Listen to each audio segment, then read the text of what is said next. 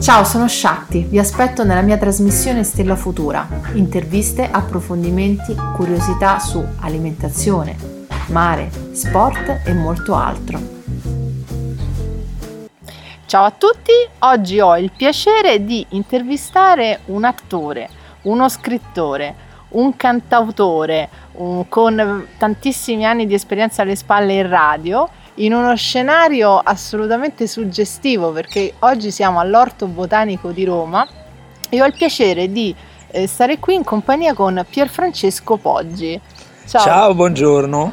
Ciao Pierfrancesco, iniziamo la nostra eh, assolutamente interessante chiacchierata eh, raccontando un po' della tua storia e del, dell'ultimo libro per arrivare all'ultimo libro che hai scritto che da cosa vogliamo partire? Da cosa vogliamo partire? Mentre ci accompagnano i pappagalli, gli uccellini, è veramente una, una colonna sonora, c'è un tappeto, eh? eh sì, tappeto, assolutamente sì. Eh, ehm, di, Partiamo... di fauna e di flora, perché poi all'orto botanico c'è, c'è tutto qua. Sì, esatto, siamo veramente in uno scenario fantastico. Viventi, compreso Io... noi, se, se, se, esatto. se, resistiamo a questa umidità. esatto. Io eh, inizierei eh, un attimo rac- raccontando la tua storia come come, come attore tu hai una creatività dentro che è incredibile perché sei un artista a 360 gradi. Questo è dovuto al fatto della sopravvivenza, nel senso che non sarei mai riuscito a vivere di uno solo di questi mestieri, se non per dei periodi. No? C'è stato il momento, io ho esordito prestissimo in televisione con Viaggio in seconda classe di Nanni Loi, che era uno specchio segreto sul treno che ogni tanto trasmettono a Rai Storia e, e io sì, sono un ragazzino perché, e, e, quindi dopo questa mh, televisione fatta su Rai 1 quindi con degli ascolti cioè, cioè un, mio, un, mio, pezzo che ha avuto 16 milioni e mezzo di ascolto come, un, come un festival di Sanremo no? oggi e quindi se ci fossero state per esempio le tv private che sono arrivate molti anni, do- molti anni dopo mi avrebbero subito preso e forse avrei fatto la televisione per tutta la vita. E invece finita questa cosa, siccome non mi piaceva che mi fermassero per strada e mi dicessero, avevo anche una vita notturna piuttosto, come dire, birbante. Birbante, è una bella definizione. Ecco, e quindi, e, quindi capito, ehm, pre, ho preferito nascondermi per un po' e ho cominciato col teatro. E all'epoca col teatro si viveva, si viveva bene, ho fatto delle compagnie importantissime e, e questo diciamo che è l'esperienza che mi è giovata per questo libro di cui poi parleremo, Molière col morto, perché Molière col morto parla proprio di, eh, di, del teatro che c'era negli anni 70 quello con grandi scenografie, eh, costumi importanti. Pensa che eh, nello spettacolo che io ho fatto a Venezia, eh, di cui poi parleremo perché è dove eh, Molière col certo, ambient... dove è ambientato il libro. Dove è ambientato il libro. Eh, io avevo due premi Oscar mm, che, che, la, la, costumista Gabriella Pescucci che mi ha vestito e il maestro Ennio Morricone che mi ha scritto un, una canzone con la quale si apriva lo spettacolo. Cioè questo era il teatro che si faceva allora e che ho fatto. Poi dopo anche quel teatro lì un po' mi ha abbandonato lui, un po' l'ho abbandonato io, ho dovuto ricambiare di nuovo, è cominciata l'epopea della radio che tu dovresti amare. Assolutamente sì, com'è stata la tua esperienza in radio? Come hai iniziato? Voilà. Io ho iniziato con, con, con delle mie amiche che mh, per educarmi al femminismo mi hanno trascinato dentro una mh, trasmissione che si chiamava Chi dice donna. Allora erano due femministe militanti e io ero eh, una voce, diciamo, ingenua rispetto agli altri che stavano con me, perché gli altri erano Rita Savagnone, più grande doppiatrice, Come no? ecco, Glenda Jackson, Liza Minnelli, queste erano le attrici che doppiavano. Daniela Nobili, che forse qualcuno ricorderà mm, per, per, per, aver doppiato dei personaggi importanti nelle soap opera eh, straniere, e, e Claudio De Angelis, un altro direttore del doppiaggio e grande doppiatore. È l'unico che veniva diciamo, dall'agricoltura, grosso modo, cioè dalla campagna ero io, capito, Shakti. Eh, e quindi quindi continua anche tu a incalzarmi perché sennò faccio un monologo che non, non sta no, bene ma, in radio, hai una voce no, bellissima. No, ma il, il monologo non lo, non, lo potrai, non lo potresti mai fare perché comunque le cose da raccontare sono tante. Allora mi stavo io immaginando mentre, mentre parlavi questa esperienza radiofonica no? che poi ti ha portato a, a, fare altri salti, perché tu poi con, da, da, esperienza radiofonica sei tornato a fare l'attore, no? Sì, oh, la radio non l'ho mai abbandonata, perché poi c'è stato, dopo questa esperienza iniziale, nel 76 addirittura, pensa, poi c'è stata una bellissima esperienza che eravamo Cambo Bar con Paolo Conte. Com'è tra... stata quella? È eh, bellissima, perché poi eh, uno di questi autori era Diego Cugia, che è diventato poi famoso per Jack, eh, Jack Folla e, e altre, no. altri, Il mercante di fiori, un suo libro mh, mm, insomma molto molto interessante. Ecco, e quindi lavoravo con questi due. Con Conte siamo diventati amici e mi ha portato al Club Tenco, lui. Quindi è stato un po' un tantam che è partito eh. subito dal, dall'inizio. Sì, è stata. Poi dopo eh, la lunga esperienza di blackout eh, con Vaime, Fazio e la Marchini che è durata per 27 anni. Un, matrimonio. Eh sì, eh sì. è stato veramente un matrimonio. matrimonio. Sì, sì. Fino a che a un certo punto ti sei trovato anche a scrivere, perché tu hai scritto tre libri. La banda di Tamburello, sì. l'assassinio dell'ingegnere Adone e poi quest'ultimo di cui parliamo oggi, Molière con il morto. Sì. E come, come ti è questo... venuta l'idea o il desiderio, il bisogno? Perché poi la scrittura è, c'è sempre un po' il bisogno di esprimere qualcosa. Eh, guarda, è successo che per delle ragioni mh, proprio privatissime, anche legate alla salute, cioè, io ho dovuto cambiare completamente i miei orari. Io prima delle due del pomeriggio non mi alzavo se non era per girare al cinema o se per fare la radio, ho fatto anche il buongiorno di Radio 2, mi alzavo alle quattro e mezzo. Io avevo finito di lavorare quando accompagnavo mio figlio Guglielmo a scuola alle sette e mezzo, andavo a casa, lo prendevo, lo portavo a scuola e io avevo finito di lavorare avevi... alle 8 di mattina, pensate. Ecco, però i miei orari naturali erano quelli del teatro, quelli di fare le 4 di mattina la notte cioè di fare le 4 di, di notte e, e, poi di svegliarmi alle 2 del pomeriggio. Quindi avevi completamente t- tutto invertito? Tutto invertito. E poi soprattutto ci vuole per scrivere libri una lucidità mh, mm, e nel mio caso anche un'esperienza, anche delle cose da raccontare.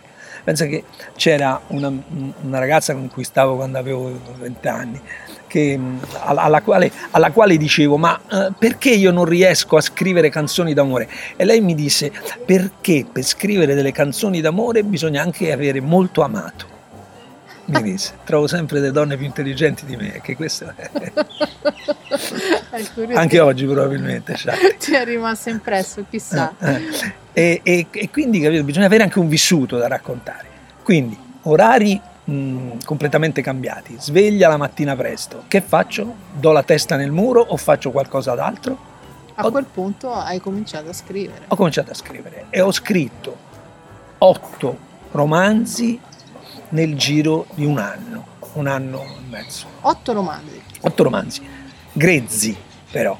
E poi da qui ne hai estrapolato. E poi da lì tre, le tre pubblicazioni. Sì, infatti eh, alla Solferino hanno intravisto questa possibilità di fare una saga di questo commissario Passalacqua che è quello che eh, poi indaga in tutti i tre, i tre miei romanzi. E, ehm, e, quindi hanno anche opzionato, hanno quattro libri miei opzionati, eh certo. che però non sono pronti ci saranno tante ore e ore da dedicare a questi libri. Quindi sono tutte e tre dei gialli, perché c'è Sono un commissario che eh, indaga. Sono dei gialli perché ho scoperto, leggendo Il nome della rosa, che è un libro che comprende tante componenti dello scibile umano, che però la trama gialla che c'è sotto trascina la narrazione, la porta avanti e rende più interessante tutto quello che succede. Poi nessuno ti vieta di raccontare storia, ambiente, eh, no? Eh, quindi, quindi, sono dei gialli, ma dove io racconto delle epoche, dei luoghi, infatti sono ambientati in posti diversi. Beh, il primo, ad esempio, la banda di Tamburello. La banda di Tamburello è una banda musicale di un paese inventato dell'Alta Versilia, quindi siamo in Toscana. Però quella Versilia non quella dei Vanzina, del mare, dei, degli amori estivi, delle canzoni di successo, ma quella dove il mare non si vede, uh-huh. delle cave di marmo, e c'è una banda musicale dove succedono degli... siamo nel 1963 Caspita. e arriva da Lucca il commissario Passalacqua con la Vespa con il suo attendente davanti che guida la Vespa. Per dire, questo Per- è il primo. È il primo. Poi, siccome i commissari vengono trasferiti, non è vero, solo in televisione rimangono sempre nello stesso posto. Poi all'epoca non potevano nemmeno agire nella loro zona d'origine, perché si pensava che potessero avere delle, come dire, no? Delle amicizie, o delle cose sul territorio. Dovevano che- essere neutrali, Ecco. dovevano stare in contesti neutrali con poche- pochi non- legami. che non viziassero queste amicizie, queste conoscenze le indagini. Ecco.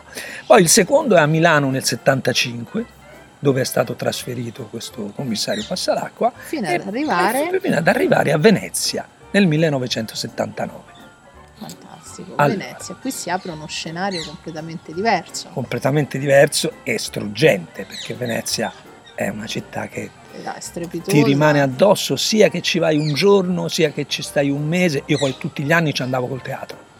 Quindi, mm, Quindi l'hai vissuta personalmente? Eh sì, la, la vivi poi che ment- mentre lavori è tutto diverso, non, è come andare da turista.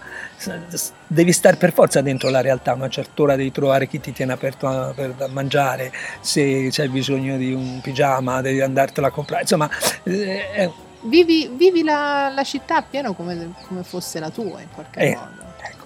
E allora questo eh, romanzo, che è questo nuovo, che si intitola Molière col morto, mh, è una storia appunto nel 1979 ambientata e ehm, una compagnia di giro importante deve eh, rappresentare ehm, il misantropo di Molière alla Fenice di Venezia, al Gran Teatro La Fenice, uno dei teatri più belli, più importanti del mondo. Di solito per il melodramma, ma fanno anche la prosa, lo posso dire perché nel 78, cioè l'anno prima di questa storia, io ho recitato La Fenice Quindi e quindi io me la ricordo, dico sempre che è una battutaccia, dico me la ricordo da spenta, insomma, ecco, da prima dell'incendio. eh, certo. E nessuno ne sa più niente perché mentre la sala è stata anche ricostruita uguale a com'era, per esempio dell'ala nord dove stavano gli attori non sa niente nessuno. E, e- e cosa succede eh, in questo libro? Che a due giorni dalla prima rappresentazione la giovane attrice che interpreta Selimen, la protagonista femminile, viene strangolata in camerino. Arriva questo commissario Passalacqua, abbiamo detto con la Vespa arrivava nel, nel 63 in Alta Versilia, qui arriva in motoscafo. Ritorniamo all'entrata, che adesso le persone che ci ascoltano non, si- non- non sanno, ma siamo stati interrotti da... Sì, essendo nell'orto botanico, essendo un po' freddino, una signora è venuta a chiederci se sapevamo dove era la toilette. E quindi abbiamo dovuto Abbiamo- interrompere un attimo. Abbiamo interrotto anche se a me questo motivo, questa invece questa, questa, Ti piaceva, questa cosina divertente. eh, di realtà quotidiana Di realtà quotidiana l'abbiamo... frizzantina. Va bene. Par- ci stavamo immergendo in questa entrata, no? Sì, del commissario col, col- con il... Ma poi questo, motoscafo. Il, il motoscafo, quindi un panorama suggestivo, bellissimo, e- intrigante. sì. Voi andate a Venezia, girate dietro al teatro La Fenice e vedete che c'è ancora questa pedana con la pensilina eh, e cinque porte a volta, no? Eh, che erano quelle dove si scaricavano. Tutt'oggi si scaricano i materiali per, per delle compagnie. Quindi parte da lì, arriva il commissario e che succede? Arriva il commissario e il, il- il colpevole è sicuramente tra quelli che sono in teatro in quel momento. Che può sembrare un vantaggio, ma siccome questi sono attori e sono abituati a mentire, E certo, Capito? diventa un thriller nel thriller, un giallo nel giallo più che un Eh, thriller. e quindi il lettore e il commissario devono fare questo esercizio di eh, decifrare eh, se chi sta parlando sta dicendo la verità o sta recitando una parte in commedia. Questo è. Il finale non lo diciamo perché Eh no, eh, se no mi, mi fucila la casa, di, No, la casa editrice. La là. casa editrice ti Eh, fucila, no, no, assolutamente no, non lo diciamo, però è... Io sarei portato a dire tutto perché mi diceva, Per- mia amica abruzzese mi diceva sei giacchetta corta che mi scappano i discorsi. Ma Pier Francesco, com'è scrivere eh, un giallo in un contesto già vissuto? Perché quel teatro tu l'hai vissuto ed è un teatro storico, un teatro poetico, un Eh, teatro... proprio perché lo conosco. Sì, è come ti, mh, eh, ti ritrovavi in dei momenti... Guarda, c'è un mio amico adesso che lo sta leggendo, che Sì. stava in compagnia con me in questo Goldoni che abbiamo fatto lì a, a- a Venezia e, e, e mi diceva, quasi mi ringraziava per averlo ri, ricondotto in quell'ambiente, in quel momento, anche perché veramente non c'è più quel teatro lì, quel bel teatro lì, capito? con una compagnia enorme, eravamo 23 persone in scena. Qua eh, nel Misantropo gli attori sono 11, però ci sono poi tre musicisti e poi c'è il regista, il cost- la, la, costumista, il musicista, lo scenografo, eh, capito? E, i tecnici, è un, un mondo molto affascinante. È un mondo storico anche, eh? la, si respira la storia in quel contesto. Eh sì, poi eh, il commissario quando per esempio guarda il, il, loggione, le due logge che ci sono lì sopra i palchetti, da, guarda, li vede dal palcoscenico. Da spettatore? no, come... da, dal palcoscenico, da attore lo vede? Sì, come, come l'attore come esatto. l'attore, si è rivolto lì e si rende conto innanzitutto di, di cosa c'ha di fronte un attore quando recita e poi gli viene in mente la, dalla sua cultura scolastica quando da là sopra buttavano i volantini con scritto Viva Verdi, che era l'acronimo no, del motto Viva Vittorio Emanuele Re d'Italia contro l'occupazione de, degli austriaci. Quindi. da parte degli austriaci del Lombardo-Veneto. Quindi c'è una storia, poi lì hanno debuttato le opere più, più, più belle di più Verdi, belle. Bellini, Donizetti, capito? Cioè, è una storia che, che, si respirava. Penso che anche dopo l'incendio, dopo la ricostruzione, sì. Ci sei stato dopo? No, sono entrato nell'ingresso per, poi per, per, chiedere delle informazioni nessuno sa niente di com'era.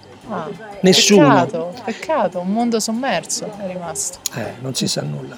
Non si sa nulla, l'ho sentito dire questa cosa qui da un ingegnere, di quelli che dovevano ricostruire la cosa, e che ha detto noi la rifaremmo pari pari com'era. Ma com'era? non ci sono documenti che attestassero proprio la sala sì, ma per esempio adesso i comerini non sono più nell'ala nord. Quindi ci sono l'ingresso delle... degli artisti non è nell'ala nord, ma è nella, eh, nella, nella parte opposta. Hanno spostato tutto, anche credo per ragioni di sicurezza, sai. Eh, sono stati due incendi alla Fenice, uno nel 700 e l'altro eh, nel, nel 96. In qualche modo c'è già una parte di documentazione, c'è una realtà che è stata già cancellata con il primo sì, incendio. Quindi... Sì, però insomma. Eh, però studi È stata sono, una storia lunga. Sì, però questo tanti. ingegnere ha detto non, non ci sono delle, dei, dei, dei, delle pezze d'appoggio su cui rimettersi a costruire. E questo è avvenuto anche per Notre Dame. Capito? Per molti luoghi. Per molti, chissà se adesso si respira la stessa atmosfera. In sala sicuramente sì. E questo, e sala, questo è, è, già, sì. è, già, molto. Sicuramente sì. E è una grande emozione un palcoscenico del genere, veramente. Per cui mi è rimasto proprio addosso perché quello non si dimentica. Poi ho preso anche due applausi a scena aperta. Bellissimo. Eh, poi recitavo in veneziano perché facevo Brighella in Goldoni, era il mio sogno da bambino di fare Brighella. E come, come, che cosa diceva Brighella? Ci e fai, cosa diceva? Ci fai un pezzo? No, chi se ne ricorda? Sono passati, era il 78. Vabbè, eh. un, accenno, un minimo accenno. eh, C'è qualcosa? Eh, che... cosa, cosa dicevo? Eh, Te lo, non ti viene in mente? No.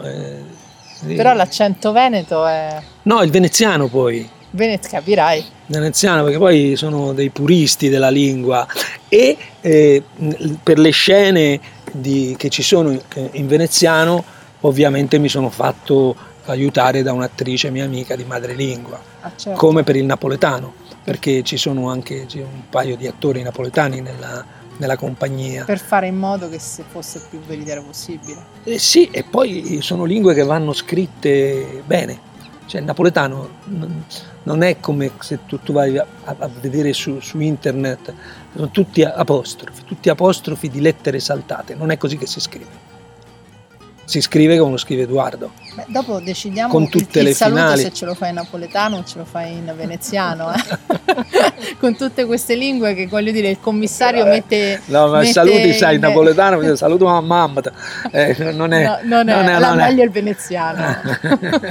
come saluterebbe un veneziano? Ma o meglio, come saluterebbe il commissario a questo punto? Eh, sai, lui è palermitano d'origine, però, non, eh, però parla un italiano normale e quando gli esce qualcosa di siciliano è proprio perché l'hanno fatto andare fuori dai, dai gangheri, ecco, perché l'hanno proprio, quando si sente preso in giro, allora proprio è l'unica cosa che lo fa veramente e, e, lì è un fatto anche autobiografico perché anche a me è la quindi, cosa quindi il commissario lo dobbiamo far arrabbiare ecco, per, far tirar, per, per tirargli fuori il suo sì, lato però è meglio, siciliano è meglio, meglio lasciar è meglio perdere lasciar perdere perché poi devi mettere dei bip e allora è inutile che le diciamo le cose. invece il veneziano era tutto il contesto gli attori parlavano veneziano no?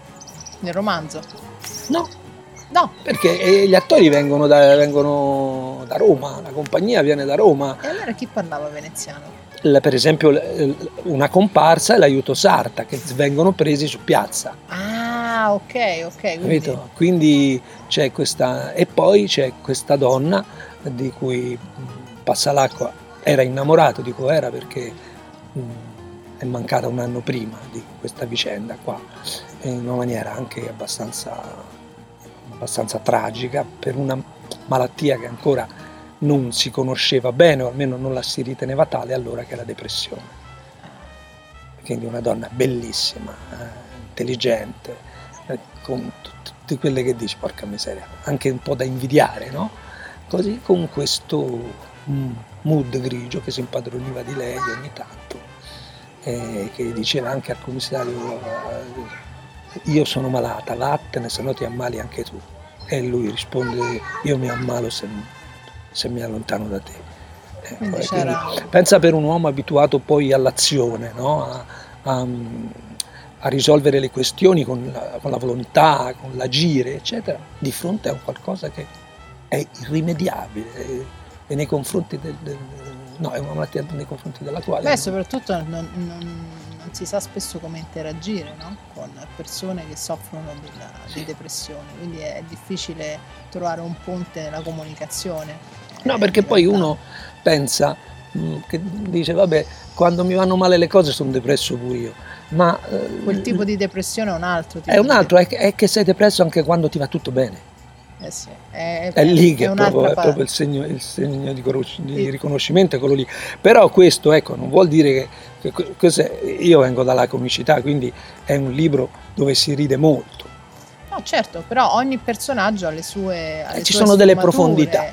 Voglio dire, non... la, la, malinconia è, è già di suo, come dire, ha un tono, ha una variante di tante varianti di colore, no?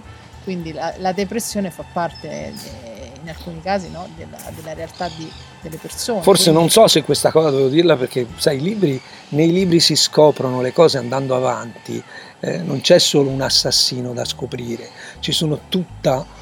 Poi qua fra l'altro il libro parte con un, con un personaggio che non si sa se è uomo o donna o cosa che dice di aver assistito al delitto. E quindi parte così. Quindi c'è anche una dichiarazione, sarà vera eh. o non sarà vera? No, no, no, questo, questo è, è, uno che ha assistito veramente. Ah, quindi c'è... Eh, e che si porta dietro questo, questa reticenza eh, per, tutta, per, tutta, la vita, fino a un certo punto, che però non ti svelo perché eh, fa parte anche questo dei tanti misteri da, da chiarire. Da chiarire. Ma il commissario come approccia? allora, innanzitutto rimane colpito dalla bellezza della vittima. Cioè entra in questo camerino e, e questa donna 25enne, bianchissima, dalla pelle opalescente, è, eh, riversa, riversa sul, sul, tavolinetto del trucco, no? che è stata strangolata alle spalle e poi è caduta lì e, e sta in sottoveste. Quindi, mh, mm, quindi eh, il commissario rimane solo con questa donna che fra l'altro, questa giovane donna che ha eh, gli occhi intrisi d'odio ancora, no? e proprio il commissario fa questa riflessione, dice ma eh, normalmente con la morte si, fa, si, si, si, va in pace con tutto, no? invece questa ragazza sembra avere dei conti aperti con, con il mondo, soprattutto con il suo assassino. Quindi ci dobbiamo immaginare un commissario molto silenzioso e grande osservatore.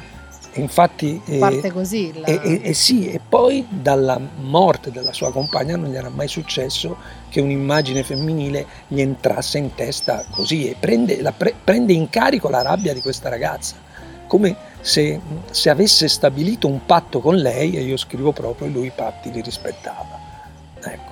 Ecco. A questo punto ci dobbiamo fermare qui perché poi tutto il resto è, è, è l'intrigo del tuo romanzo sì. che assolutamente dobbiamo, dobbiamo, leggere. E poi gli attori ce ne sono alcuni divertentissimi, c'è un'attrice napoletana che, che è affascinata da questo commissario e mentre parla piangendo della sua collega strangolata, ne fa di tutti i colori, mostra una coscia poi si fa uscire un, un mezzo seno da, da, da, dal costume.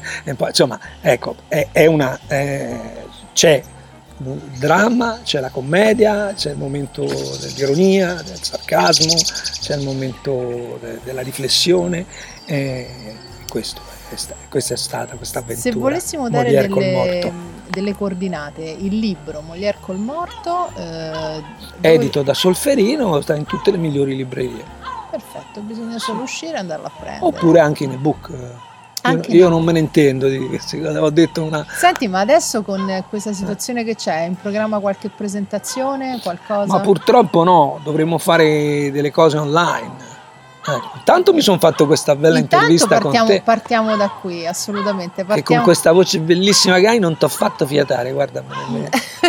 ne avrò, Però la cosa, ne avrò un rimorso la cosa per tutto il mese. La cosa divertente è che noi, che adesso siamo qui in questo scenario, sempre nello, nello, in questo spazio verde di Roma, siamo circondati da questi suoni naturali che ci stanno salutando e che sì, accompagnano. Questi sono gabbiani, non sono bambini. E che, no, esatto, che accompagnano la presentazione di questo libro. Senti, io mi, mi, sarebbe piaciuto perché tra un po' qui dobbiamo andare via e secondo me o, sì, facciamo, o ci chiudono o dentro, ci chiudono che dentro un'esperienza da, da, fare. O ci chiudono dentro l'orto botanico oppure è il caso che in qualche modo o li facciamo intervenire nella nostra chiacchierata, questo potrebbe essere simpatica. No, tu sei, mh, mm, mi faceva piacere salutare e, e, concludere la nostra chiacchierata con una canzone, perché tu sei un artista, abbiamo detto a 360 gradi, abbiamo parlato di... E eh, se lo sapevo mi portavo la chitarra qua. No, facciamola così, una, un pezzetto di una canzone che, con cui possiamo in qualche modo dare un po' di... Quale potrebbe essere? Ti prendo così allo, uh, all'improvviso. Guarda, c'era una canzone che è rimasta dentro a Passalacqua il primo anno di, di, che faceva il commissario a Napoli, sì. dove si era fidanzato con una, una giovane donna che cantava nei ristoranti, sì. a posteggia si chiama, no? Sì. Eh, Podin dall'ombra va sto cuore che non vuoi soffrire e chiagna e chiagna, amore amore, tu mi fai morire, ma se tu senti questa voce tremare, no, non mi credere, non da faccia. E amore non canta per te, canta penata, e non ti voglio avere come una volta. E tu non sei niente per me, niente per me, non sai più che non mi tieni tu. Marie. Applaudo io. È una donna che la deve cantare. Eh. Bellissimo. Questa... Allora, io non posso che ringraziare Pier Francesco Poggi. Andate tutti in libreria a comprare Molière col morto. È assolutamente intrigante, avventuroso, poetico, con uno scenario irresistibile che vale la pena ricordare, il Teatro La Fenice. E niente, noi ti seguiamo adesso per le prossime avventure e appuntamenti eh, sperando che qui riprenda il prima possibile, altrimenti torneremo Ovviamente, a farti un'altra intervista per quando vuoi, cantare. Allo zoo, quest'altra volta allo zoo andiamo, andare, al giardino potre... sì, potremmo farci al bioparco, al bioparco. andiamo al bioparco. Andiamo al bioparco, dai. Perfetto, allora eh. mentre noi riflettiamo sul, sugli argomenti da approfondire secondo l'iter del commissario, perché noi andiamo, seguiamo un po' le tracce del commissario, del protagonista dei tuoi romanzi, eh, vi salutiamo e vi auguriamo un buon proseguimento. Grazie a tutti.